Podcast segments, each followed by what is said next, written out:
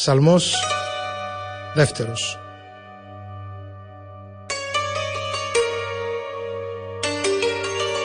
Γιατί στα έθνη τα ραχή λαοί ματαιότητες σιγανοψιθυρίζουν; Τις γης οι βασιλιάδες εισπυρώθηκαν και οι άρχοντες μαζεύτηκαν ενάντια στον Κύριο. Στον εκλεκτό του ενάντια και σκέφτονται. Ας σπάσουμε τα δεσμά τους.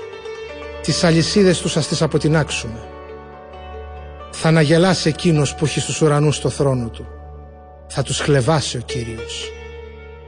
Θα τους μιλήσει τότε οργισμένος με το θυμό του θα τους συνταράξει.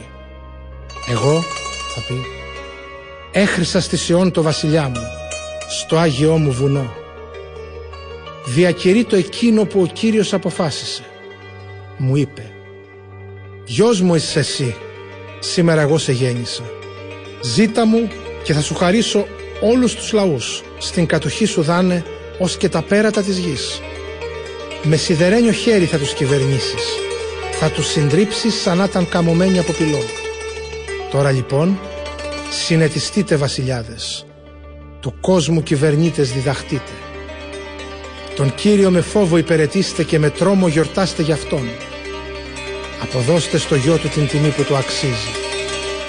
Αλλιώς θα οργιστεί και θα χαθείτε από τη ζωή στο δρόμο γιατί ο θυμός του θα ξεσπάσει. Μακάρι όσοι προσφεύγουν σε Αυτόν.